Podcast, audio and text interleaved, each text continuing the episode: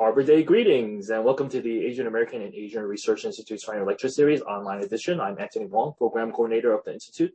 Thank you for joining us tonight for our book talk by Professor Mitra Rastegar from New York University. Uh, her book entitled uh, Tolerance and Risk, uh, How U.S. Liberalism Racializes Muslims uh, was uh, recently uh, published in 2021. Uh, we're honored to have her here tonight to speak on it. Uh, tonight's talk will be will be moderated by Professor Linta Varghese from the Borough of Manhattan Community College at CUNY. Uh, tonight's talk is co-sponsored by the Department of Ethnic and Race Studies at BMCC, uh, the BMCC-Hunter AANAPISI Bridge Initiative, Hunter College AANAPISI Project, and the Arabic Studies at Hunter College Department. And without further ado, Professor Varghese, uh, your turn now. Yeah, um, welcome everyone. Thanks for joining us Friday evening. Um, this is, uh, as Anthony said, a talk. Um, BMCC Department of Ethnic and Race Studies and ARI uh, talk. We had one last semester also. And so it is, um, I'm very happy that Dr. Rastegar is with us. I've been looking forward to this book coming out for a while now. Um, so I will just introduce her and then turn it over. Um, Mitra Rastegar is a clinical associate professor of liberal studies at NYU. Her work has been published in GLQ, Journal of Lesbian and Gay Studies, Women's Studies Quarterly, and the International Feminist Journal of Politics. She received her PhD from the CUNY Grad Center, and her research interests include transnational feminism, cultural studies, secularism, racism and racialization, and affects and emotion. Um, so with that, um, Dr. Rastegar, I'll turn it over to you.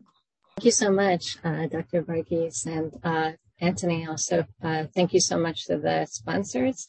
And um, I really appreciate this opportunity to share my work with you. And thanks to those of you who are joining us on this really beautiful Friday evening. The book is a study of broad, broadly circulating liberal discourses about Muslims and Muslim Americans as worthy of sympathy and tolerance in the context of the decades long post 9 11 wars. So I thought I'd begin by talking about uh, the genesis of the book uh, and putting it in, in, a, in some autobiographical context. I moved to the US from Iran as a child in the early 1980s, which was after the Iranian Revolution had ousted the US backed Shah and after the highly publicized um, hostage crisis where revolutionary Iranian students held Americans at the US Embassy for over a year. And this became the first instance where a Muslim identified movement was perceived as a direct threat to the US. So growing up in, in the aftermath of this period in the US, I became aware of uh, the fact that Americans saw Iran on, only through the frame of spectacular and highly superficial images of yelling protesters burning the American flag, of turbaned bearded men making declarations, and of silent women and black chadors. And actually, um, Edward Said's follow-up to Orientalism, the book covering Islam, really beautifully analyzes the affective power of these media images in this time period. But after September 11th, I started noticing um, Muslims in the media in, in a new way, um, not only caricatures and villains, but also many intelligent, well-spoken, sympathetic people from, from what I perceived as my part of the world. And it just really felt very different to me.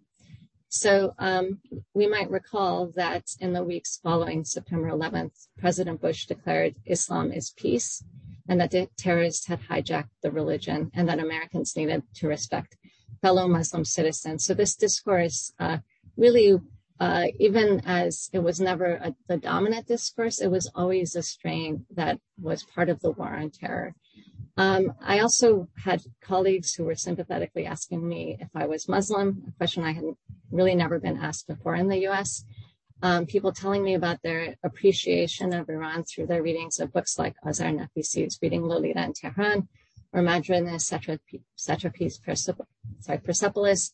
And all this was occurring while we saw increased reported hate crimes against those perceived as Muslims, the expansion of policing of Muslim and Arab communities, and um, of course the invasions of Afghanistan and Iraq. Um, someone who, as someone who was raised in a secular liberal family, but who had many religious family members, Christian Americans on my mother's side and Muslim Iranians on my father's, I was also curious about the role that liberalism and secularism could have in relation to religion. Um, what were liberal and secular values doing in the world, and how should we understand this new diversity of images given the broader context of the war on terror? So once I began this project in earnest, um, sometime later, it was actually um, uh, a process before I arrived at the book's argument that even as discourses of tolerance about Muslims and Muslim Americans in the two decades following the attacks functioned to justify um, that even as they there was this new diversity of images and these discourses that they functioned to justify US led wars and military interventions while also policing Muslim Americans through a narrow and unstable construction of acceptability. So, um, in the talk today, I want to first start with an example to kind of illustrate some of the dynamics i have found. Then I'll lay out my central theoretical arguments around racialization, and then move through a few case studies that show the relationship between representations of Muslims abroad and of Muslim Americans. So, um, since the figure of the good Muslim, which actually takes many different forms, is central to my analysis, I'd like to initially explain my argument through this image by Shepard Fairey, which was produced for the Women's March on Washington at the time of Trump's inauguration. The image shows, as you can see, a woman wearing a headscarf imprinted with the American flag. It was part of a series of three images of women, one of a Black woman and another of a Latina woman, each with the words, We the People from the US Constitution, followed by Protect each other and defend dignity. This one reads, We the people are greater than fear. The three together, I believe, are meant to convey feminism, diversity, and unity in the face of a sexist, racist, and divisive president. But they also convey the terms of inclusion of a Muslim woman. She is associated with fear that we must overcome, and she is the only one whose image includes the American flag, which she is literally wearing on her body and through her hijab, re-signifying her Muslimness through patriotism. And it, it, was really striking to me how uncritically this image circulated among those who attended these rallies via Facebook and other arenas, especially given that the US flag is not commonly on display in progressive arenas. My argument is that this image actually quite beautifully illustrates a dynamic that's long been true. That even within liberal discourses, the standards of acceptability of Muslims are distinct. The fear of Muslims is the baseline, and to overcome and to avoid becoming an object of fear, one must abide by what would otherwise be seen as an excessive display of patriotism. So, moving into my theoretical framework. Um, so, my central argument is that the book, in the book, is that the most broadly circulating images of Muslims as objects of sympathy and tolerance in the context of the war on terror can um, contribute to the racialization of Muslims by producing them as a population of risk. Ruth Wilson Gilmore defines racism as a system of domination, exclusion, and negligence that produces and exploits group differentiated vulnerability to premature death. Jodi Melamed describes racialization as an apparently neutral and rational sorting mechanism that produces differential relations of human value and valuelessness.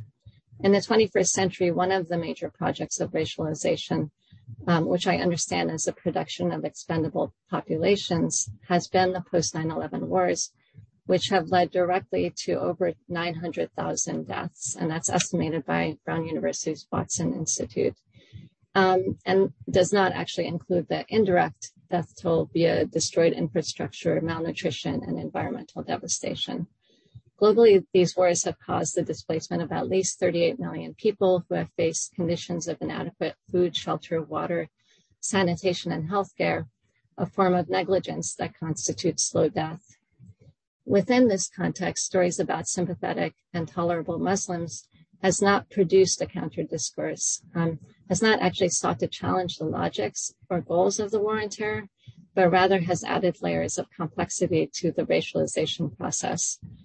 More specifically, I'm arguing that Muslims can be deemed that who can be deemed by the U.S. Census categories to be of any race. So in the U.S. we have we use categories like white, Asian, and black. Um, that even though they uh, Muslims fit within any of these racial categories, um, they have been also racialized as Muslims in ways that overlap and interact with other racial categorizations. And I'm leaving aside the complications around the absence of a Arab Middle Eastern category. Um, and that their production as a population of risk is a flexible and dynamic form of racialization that fits within liberalism's post-racial ideology by seeming to be neutral and rational. And so I want to explain how this racialization process occurs through two concepts of, of racism, um, cultural racism and population racism, both of which move on from kind of the more traditional idea of racism as an attribution of inherent biological differences based on a reading of the body, particularly through skin color, hair texture, and so on. So, um, so I'd like to explain these concepts, which um, I think are really important to understanding the kind of uh, dynamics of racialization in relation to Muslims abroad and the US and how they interact with each other. So, um, cultural racism has been theorized by a number of scholars, uh, many of whom draw from Etienne Balibar, who, writing about the French relationship to Arab immigrants in the 1990s, argued that culture can function as a way of locking individuals and groups a priori into a genealogy into a determination that is immutable and intangible in origin. In other words, individuals in these groups are seen as being wholly shaped by their cultural heredity. Um, and so, one example of this kind of cultural racism um, was political scientist Samuel, Samuel Huntington's Clash of Civilizations thesis, developed after the end of the Cold War, which imagined the world as made up of distinct, homogenous, and unchanging civilizations that were really determined by culture and religion. And he argued that although there were many civilizations, Islamic civilization was the least amenable to coexistence. And as he put it in really simple and boldly racist terms, um, Islam has bloody borders. So this cultural racism was very important uh, geopolitically in constructing Islam as a global threat and helped to justify uh, continued U.S. militarism despite the defeat of communism. So uh, population racism is a concept that I borrow from the work of Patricia Clough to describe a way of seeing individuals through the lens of population. Populations as a concept foreground how demography and statistics have changed our way of understanding diversity within races. Rather than seeing people as types, which is kind of the more cultural racist approach, who necessarily exhibit certain traits, we see them as members of populations with distinct distributions of capacities and risks that are ascertainable through statistical analysis of probabilities. So while population racism relies on that us them divide that's produced in cultural racism, right? So there is that them that them still exists as a kind of meaningful category. Um, the them is produced as an internally diverse population. Um, so there's this dynamic relationship between these two uh, formations. Um, we often hear that racism homogenizes groups of people through stereotypes and that kind of like showing diversity is how we can be anti-racist. But population racism captures racialization as a construction of risk within a population that's assumed to have variability, that's assumed to be diverse. So that variability, though, um, never undermines the coherence of the population category, never undermines the fact that we think about Muslims being a certain way versus Christians or other categories. Um, rather, statistical analysis is supposed to reveal these kind of distinct pattern, patterns. For example, different rates of support for LGBTQ rights among different populations, which then reinforces that the categories are meaningful. So instead of arguing that all Muslims are inherently irrational and violent, which would be a cultural racist kind of formulation, the argument becomes that Muslims are at greater risk of radicalization, even as the vast majority of Muslims may be recognized as opposing terrorism and so on. So, um, so Muslims are a diverse population, but they're seen as containing within them a distinct threat that requires monitoring and surveillance of, of all Muslims. So in seeing people through the lens of population, diversity becomes an element to be measured and managed. And that happens through this concept that I use um, of variables of assessment that then refers to these kind of these mechanisms and they're largely in the in the form of kind of tests or questions that are posed to Muslims around issues around genders and sexuality, religion and secularism, uh, views on tolerance, loyalty to the U.S. or or quote unquote Western interests. And so it's the cons- consistency and the application of these particular kind of tests, these variables of assessment that actually typifies population racism. So it's not that racism is exhibited only in portrayals of Muslims as disloyal, but it's the regular testing of Muslims on their loyalty that actually um, is is the form that this racism takes. And one of the effects is that it closes off the possibility of Muslims actually uh, having a space for critiquing U.S. imperialism because that's a that's already seen as a sign that one is unacceptable. Um, so getting into the book more, uh, uh, I, I have the chapters are kind of divided into two different uh, groups. So uh, some of my case studies analyze uh, discourses of tolerance that are primarily towards Muslim Americans, and others look at tolerant at um, articulations of sympathy towards Muslims abroad. And so uh, the two chapters that are noted here focus on representations of Muslim Americans as objects of tolerance, which I argue take on a kind of surveillance approach where Muslim Americans are continuously measured against these variables assessment of assessment. Um, now, the two chapters that focus on Muslims and Muslim majority societies uh, generally articulate a modified cultural racism that casts these societies as vastly different backward, violent, oppressive in key ways, but then brings some sympathetic Muslims across a civilizational divide, making them like us. And this then serves to reinforce the variables of assessment by producing ideas about the riskiness of Muslims as a population. Um, and the final chapter is kind of bridges these, um, focusing on the 2015 so-called refugee crisis. It looks at um, it demonstrates how refugees both attest to the violence of their home countries, so in that sense, aligning with the cultural racism, but then become objects of assessment in the media and also quite literally through the vetting systems that determine whether or not they deserve assist- assistance.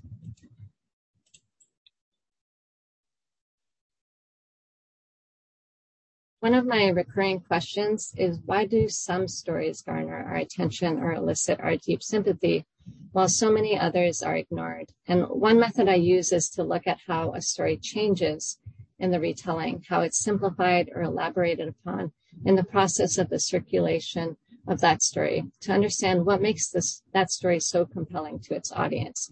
So um, I want to be very clear that even when I'm looking at specific individuals, my analysis is not of them as people, but rather how ideas about them have circulated. So this is um, one of my cases. Um, it's actually only one portion one, one of my chapters where I look at representations of empowered Muslim women. Um, and of course, here I'm focusing on Malala Yousafzai, a, a Pashtun Pakistani education activist who as a teenager became an international icon of the struggle for gender equality in Muslim societies when she was targeted for her activism and shot by the Taliban.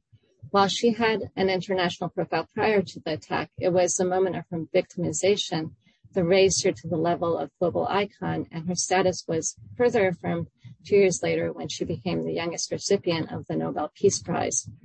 While Yousafzai's story fits an Orientalist narrative of Muslim women's oppression, which has a much longer history dating to colonial times, it also disrupts an image of Muslim women as silent, passive victims and creates a potential space for recognizing Muslim women's voice and agency. The power of Malala's story is in this combination. The challenge she inhabits as an activist Muslim girl, while also reaffirming conceptions of Muslim violence as monstrous, monstrous and inexplicable. So, in line with what Evelyn Alsultany has described as simplified, complex representations, the audience feels the growth of that challenge um, of having their view of Muslims somehow change through Malala. Um, and having one's mind and affective connections broadened while also seeing their ideas about violence in Muslim majority societies confirmed. So let me be clear that Yousafzai's memoir does offer some challenges to preconceptions about Muslim majority societies, but in the retelling of her story, it is distilled down in, in ways that neutralize its potential to challenge audiences. And um, in its portrayals of both Yusuf, Yousafzai herself, her community, and the Taliban, we see these kind of shifts where um, there's a simplification that's um, that orients us in a particular direction towards her story. So, for example, many reviewers make a point to describe Yousafzai's mother as illiterate, um, which is actually something I hardly remembered from the memoir. It's, it's something that I realized when I was reading the reviews and seeing how she was described in the media, and leaving out the memoir's portrayal of her as an active community member who regularly hosted people in her house and offered charity. Her mother then becomes an example of an uneducated girl in need of Malala's advocacy rather than a woman who has made her way in the world despite challenges. In addition, when reviewers note Yousafzai's public speaking, they leave out the key influences of her father and grandfather, the latter an imam whose, whose son um, he sent to a state school rather than a religious school, a patriarch who upheld tribal customs, and a cosmopolitan man who read Persian and Arabic poetry. Rather than speaking of the influence of this kind of interesting, complex person, Yousafzai's public speaking abilities become a natural talent and fit within a girl empowerment frame where resistance takes the form of self-expression against tradition. This individualistic frame rejects an idea that Muslim communities offer resources for resistance while making Yousafzai an anomaly rather than a product of her community. In similar ways, she is separated from and made to no longer represent other Muslim girls, their voice and agency, but only to reaffirm a story of Muslim patriarchy. So another dynamic in the circulation of Malala's story is that the violence of the Taliban is always rendered fundamentally inexplicable and irrational and separated from other forms of violence. Even when there is an explicit disavowal of an idea that Islam is the source of violence and um, Yousafzai often repeats the phrase, phrase Islam is peace.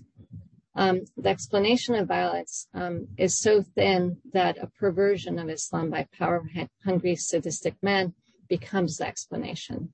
Violence becomes rooted in something distinctive about Muslims, psychology, culture, ideology, or something about the religion. What's missing is political, economic, and social analyses that historicize and contextualize the Taliban and would implicate many other actors, including the US, without in any way justifying the Taliban.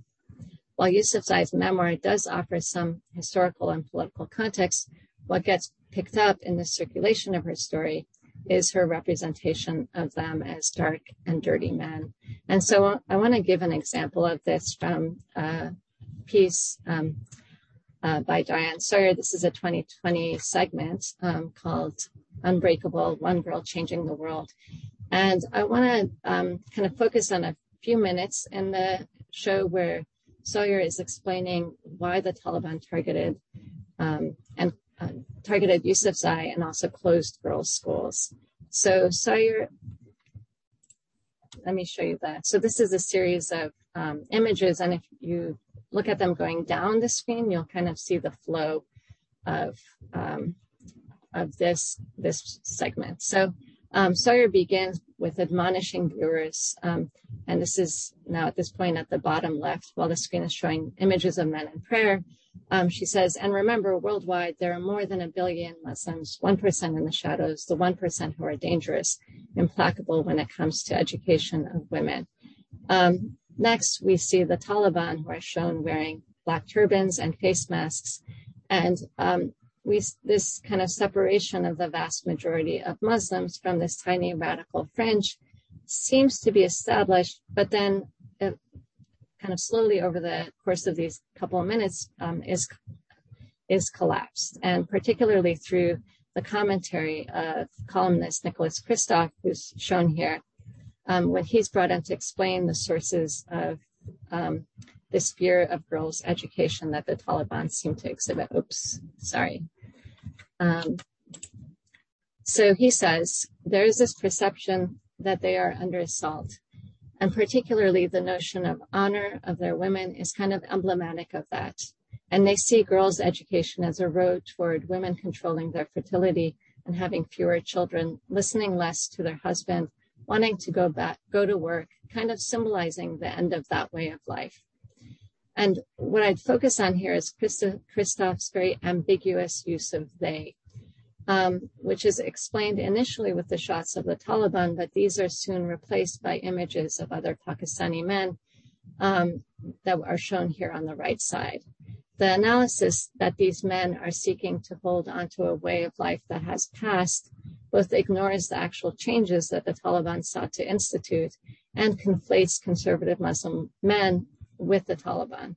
And this 1% um, seems to transform into potentially the majority of Pakistani or even Muslim men. And here we see that even as Muslims are described as an enormous and presumably diverse population, that 1 billion, this tiny minority comes to exemplify a threat that infects the whole population. Ultimately, Yousafzai's separation of the Taliban from other Pakistani men is dissolved as the culture of sexism becomes conflated with the violence of the Taliban. By contrast, uh, the violence of unmanned drone attacks in Pakistan, initiated under Bush and intensified under Obama's leadership during these same years, is given virtually no attention in the media. Um, and this is despite the fact that Yousafzai herself actually spoke out against drone attacks. Um, and they are noted in her memoir.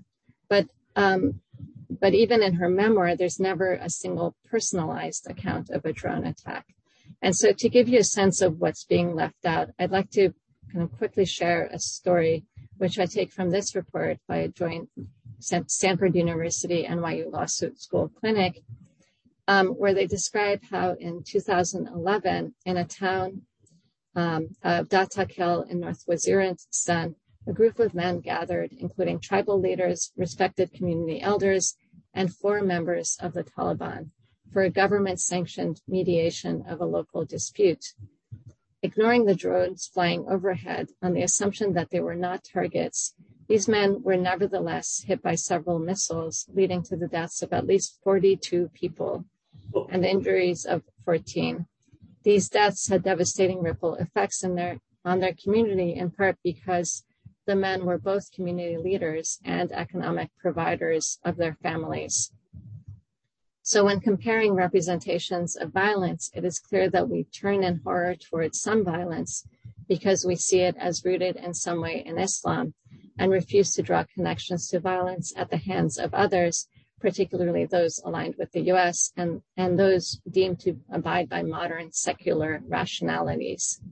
Discourses about sympathetic Muslims thereby reinforce the notion that irrational violence is a distinct risk associated with Muslims as a population.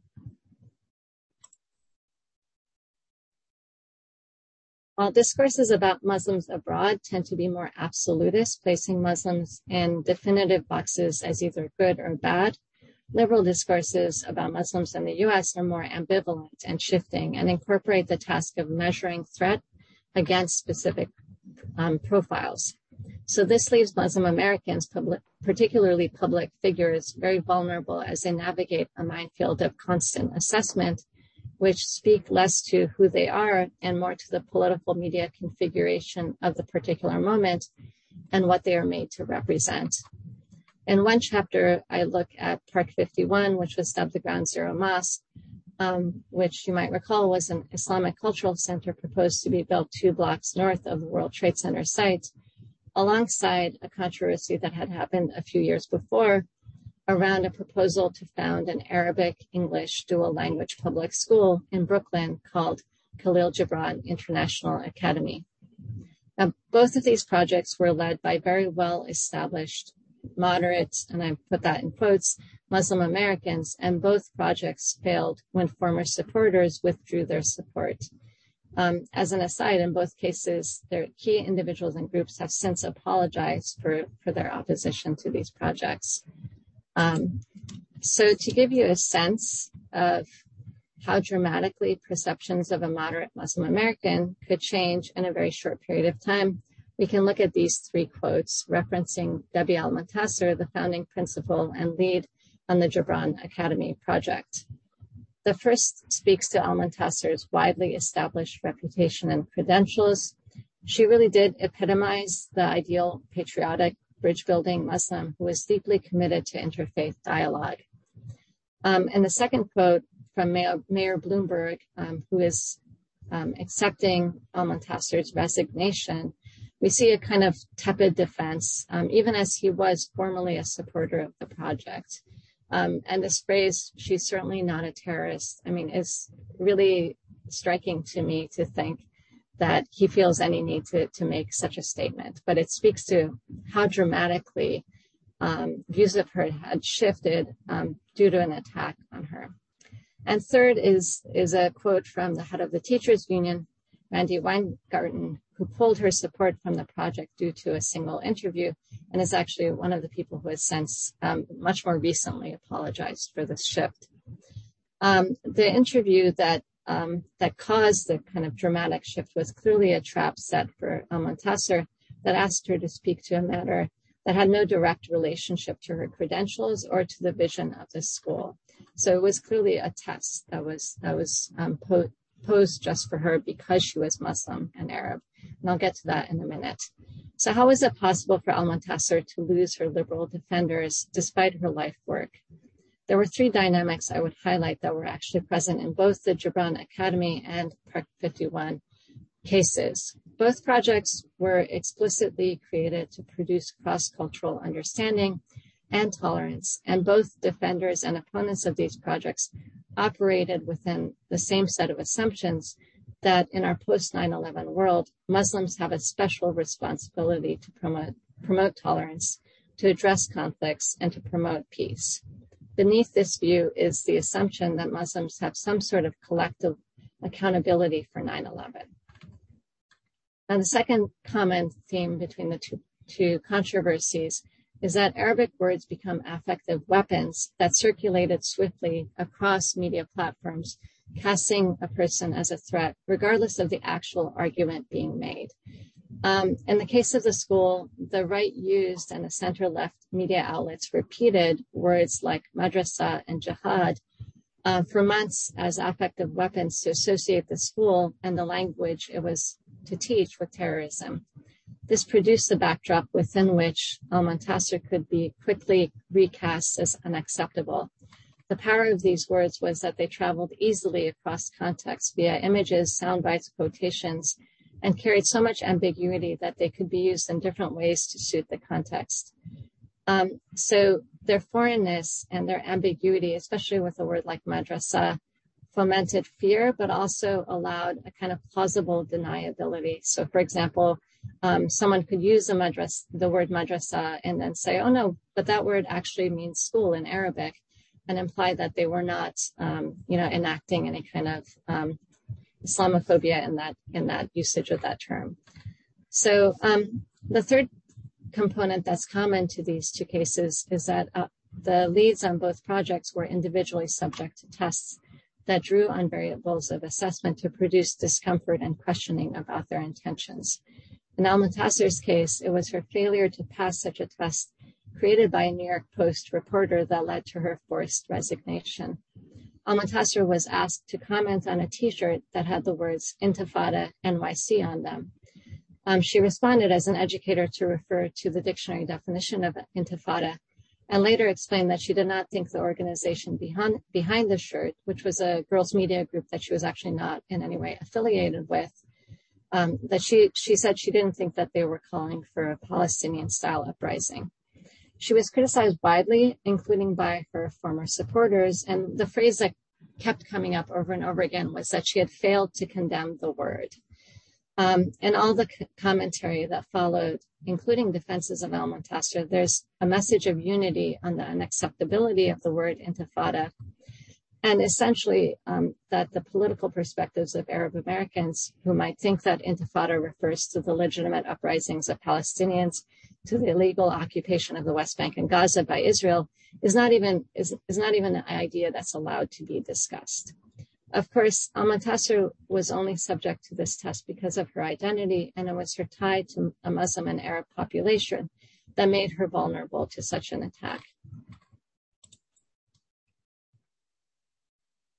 Um, ultimately, the space of acceptability for public Muslims has been so narrow that it is remarkable when someone achieves, oops, sorry, um, when someone achieves that position, as did Khizr Khan, the Pakistani military father who spoke at the 2016 Democratic National Convention. And I'm going to end with this example.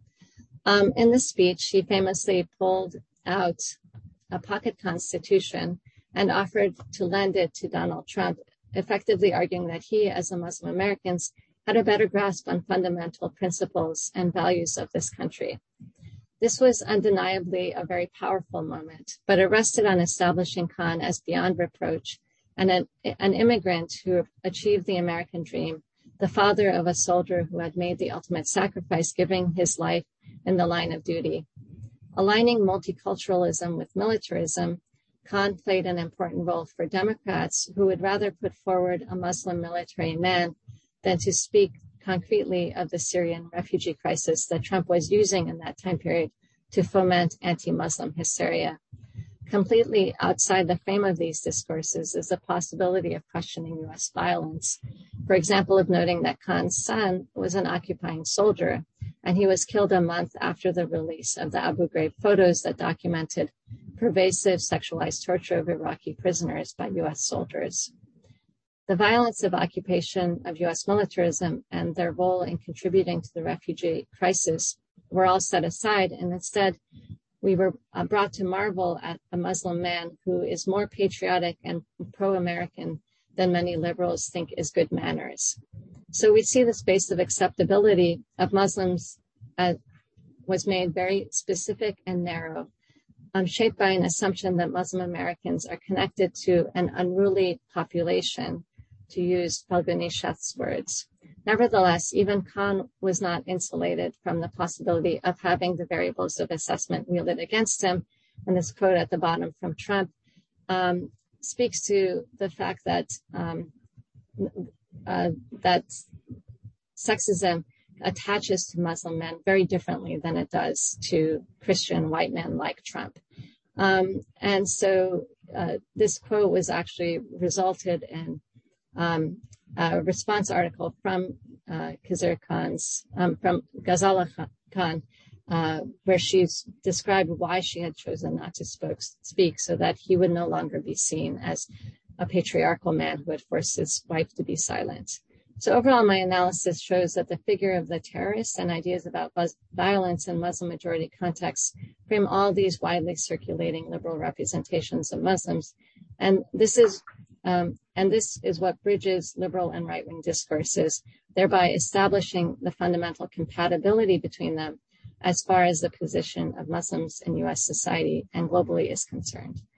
Um, thank you so much. Um, I'm all done now. I will stop my share, but if anyone wants to contact me, I'm happy to share my email address. Professor Rastegar, I just want to mention that uh, Professor uh, Almontaser actually spoke at our institute back in 2019 on her book, uh, Leading While Muslim, The Experiences of American Muslim Principals oh, After. Great. yeah, so if folks are interested in uh, Dr. Debbie's particular case, uh, you can uh, watch that lecture on our website. And, that's it. Yeah, thanks. Thank you. Um, thanks for that talk. And I, um, yeah, I was just thinking how rich like the case studies are. This is, um, I was just interested in actually something from the description of your book where you said that you look at polls.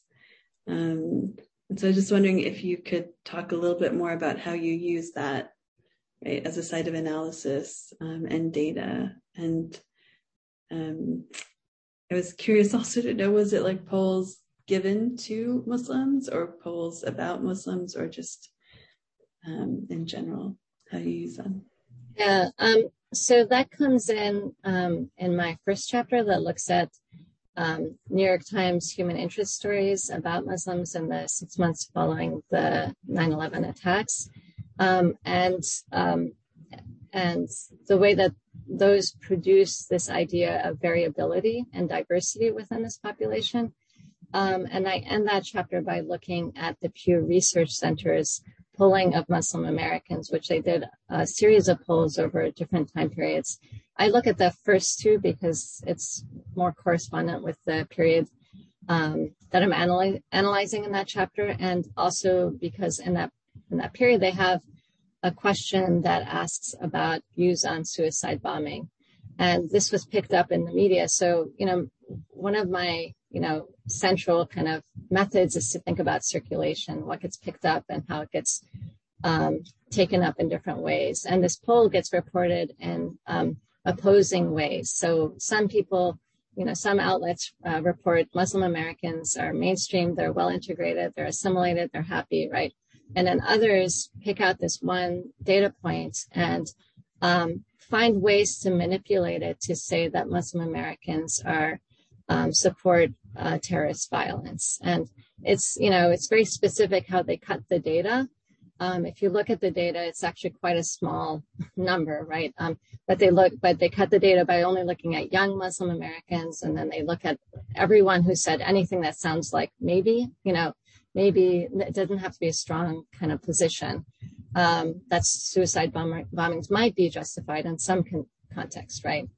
And so um, this, this, you know, one of the uh, headlines is, you know, tiny minority, uh, huge threats, something along those lines. So this idea that the um, that small numbers can be attached to a population in a way that really um, that really infects the whole population, that it, it, it, changes the view of all of them, right? It's not about um, kind of separating, right? Even as the polling seems to be trying to do that, right?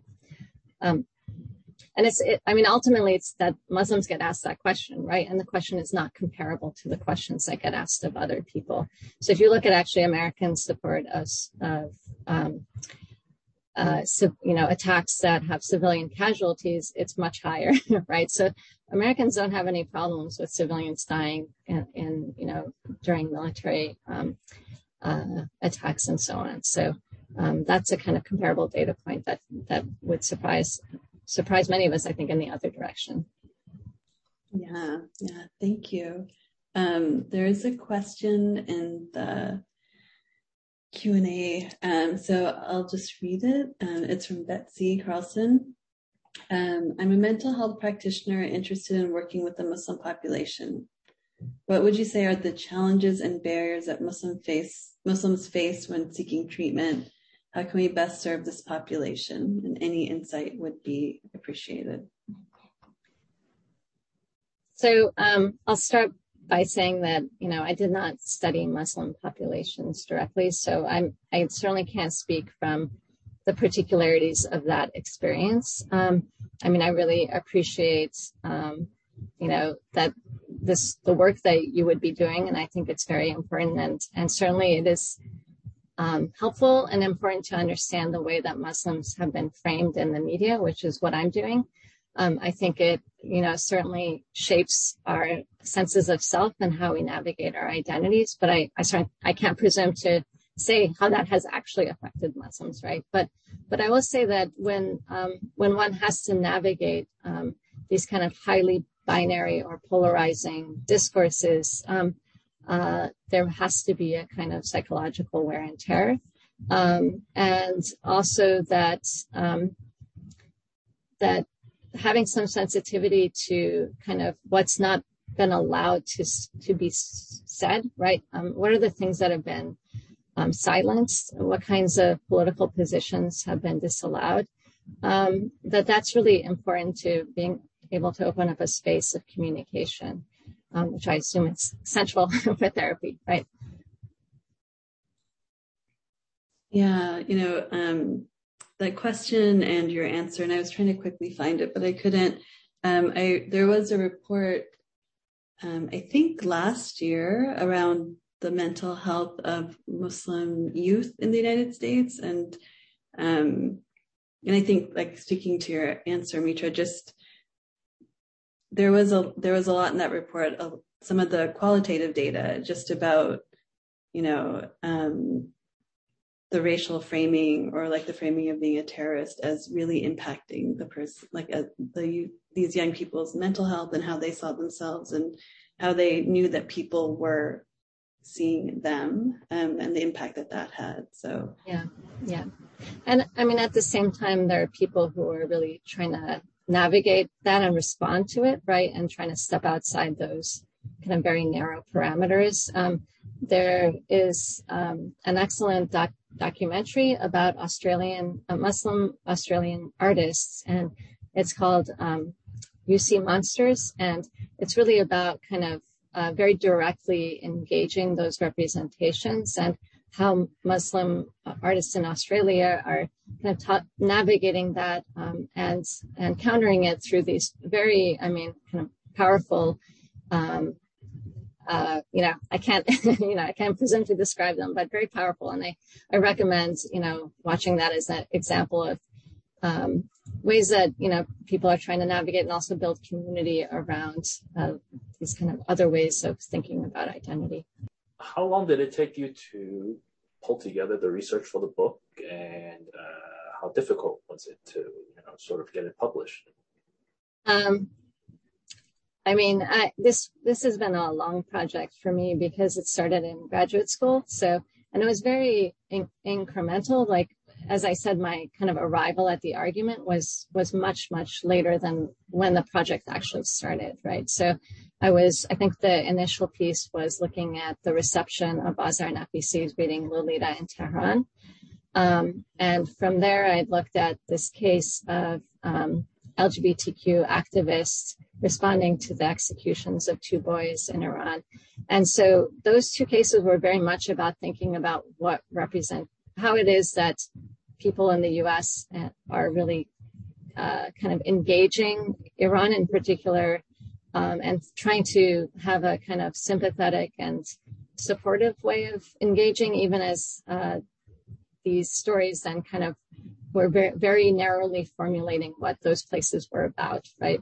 So, so that was initially the project, and I thought it was all about secularism and you know, um, uh, and very much about um, I don't know that that that it wasn't really a, it, the idea that this was about racialization wasn't really on my radar at that point yet.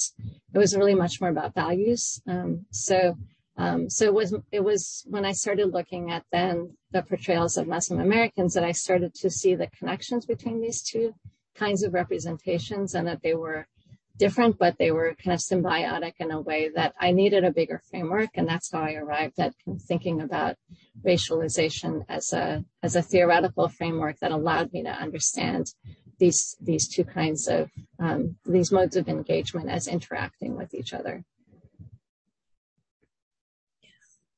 So um, I don't know if that was a direct enough answer. It was a long time. um, yeah, I was just thinking when you're answering that, you know, there's some, I've seen, um, sometimes I've had this in my own classes, that there's like a pushback against talking about Muslims and racialization. Um, and sometimes people say, well, it's a religion. Um, it's not a race. Um, and so I appreciate that you right, you're showing a different, I mean, you are showing racialization, um, but kind of bringing nuance to that so that this argument that, well, religion and race are two separate things, um, kind of gets, gets challenged a little bit, um, which I think is great. Oh, and on the publishing piece, I, you know, I, I think it was just like any experience of a first book. I sent it out and had different levels of interest. And, um, you know, it, I think it was pretty fully formed by the time I was doing that. So for that reason, it was easier than if it had been maybe earlier in the project. You know, when I was looking at that first image uh, that you shared, the Shepard Fairey image of the woman in the hijab, it's an American flag. Um, this might be a slightly random question. I'm not sure, but I've been noticing that there's actually more images of women in hijab in representations um, of diversity in the United States and inclusion. Um, you know, even like um, in Canva, this like you know like this uh, graphic art app um, app or website, I don't know what to call it, this program that you can make like flyers. But I've been noticing that there have been these like standard images of um, women in hijab, and it's supposed to stand in as Muslim in a in a particular way.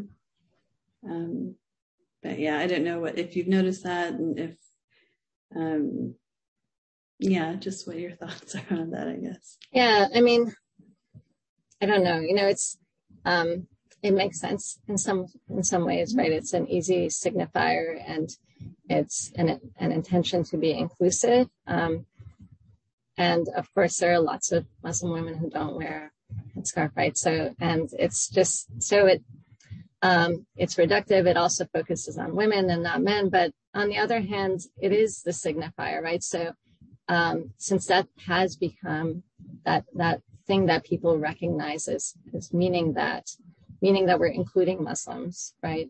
I, I'm not sure what other ways exist, right, to to mark yeah. that inclusion visually.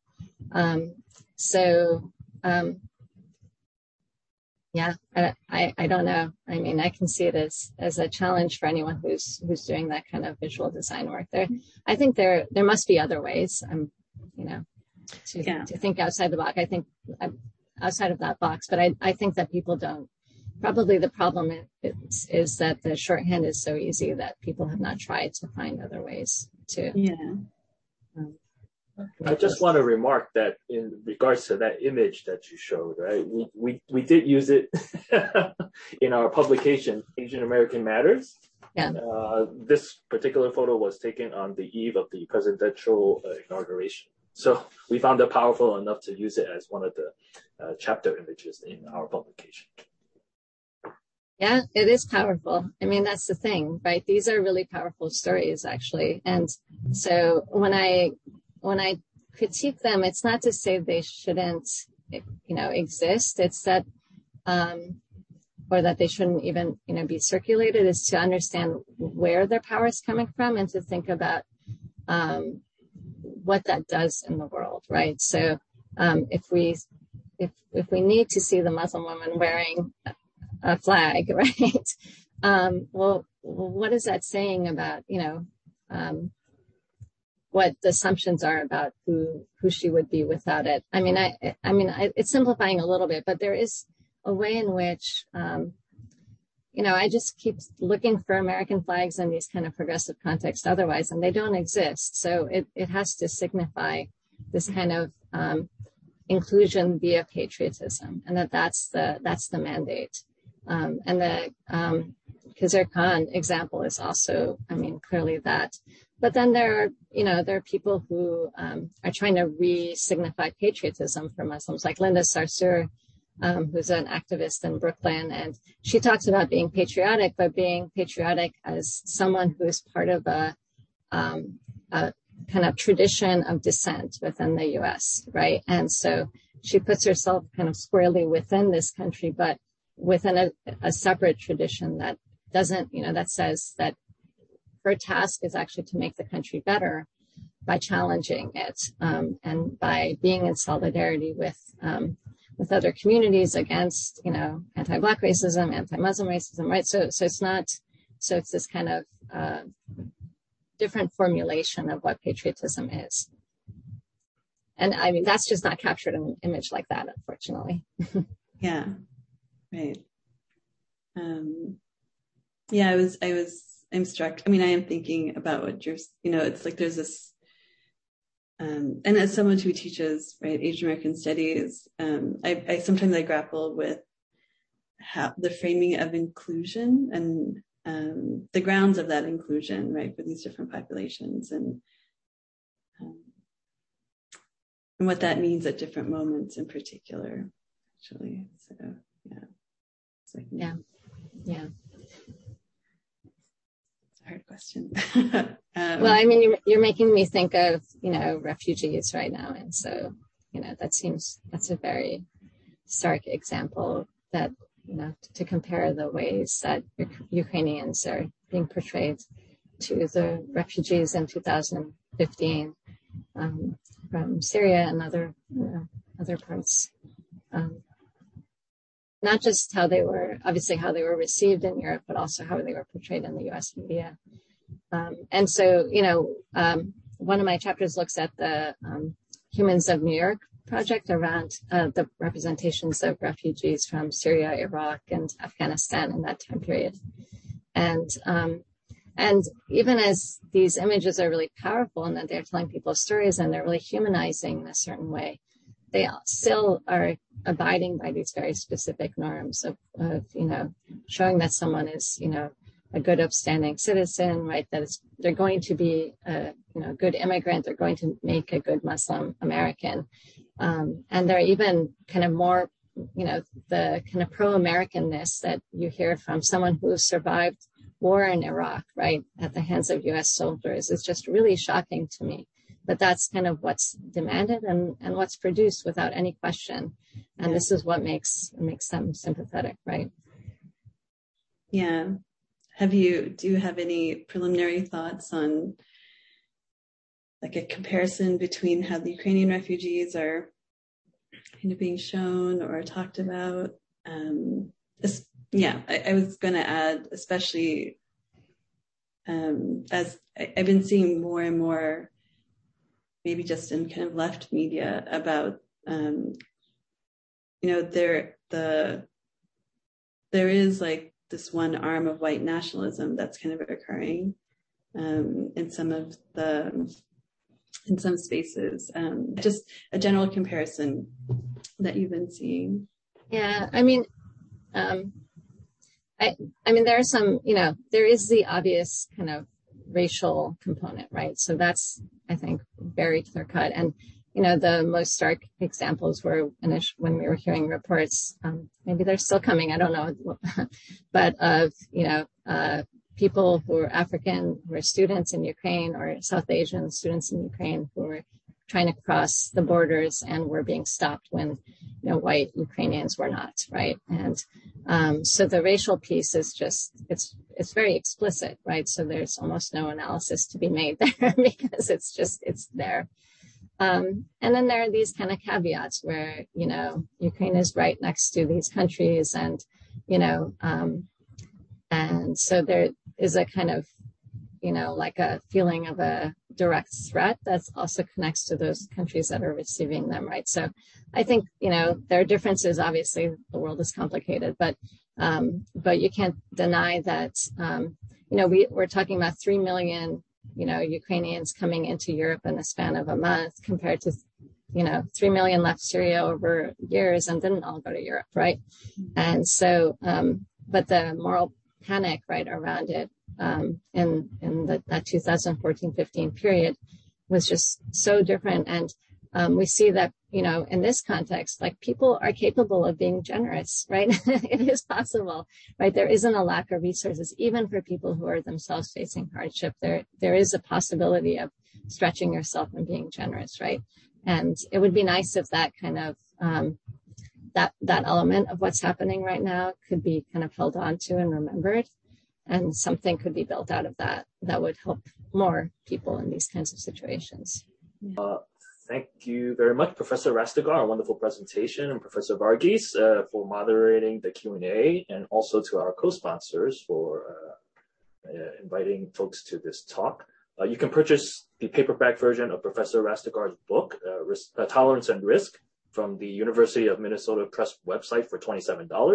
the hard copy is much much more expensive. So mm-hmm. uh, the the uh, paperback 27, and the link is available on this talk's webpage. Mm-hmm. So uh, with that, uh, everyone enjoy your evening. Remember to be an upstander if you see a fellow person in need, and we look forward to seeing everyone next month, uh, which is uh, Asian American and Pacific Islander Heritage Month. And with that, good night. Thank you very much, Professor Rastegar, and thank you very thank much. You. Thank you. Thanks. Thank you. Take care. Bye.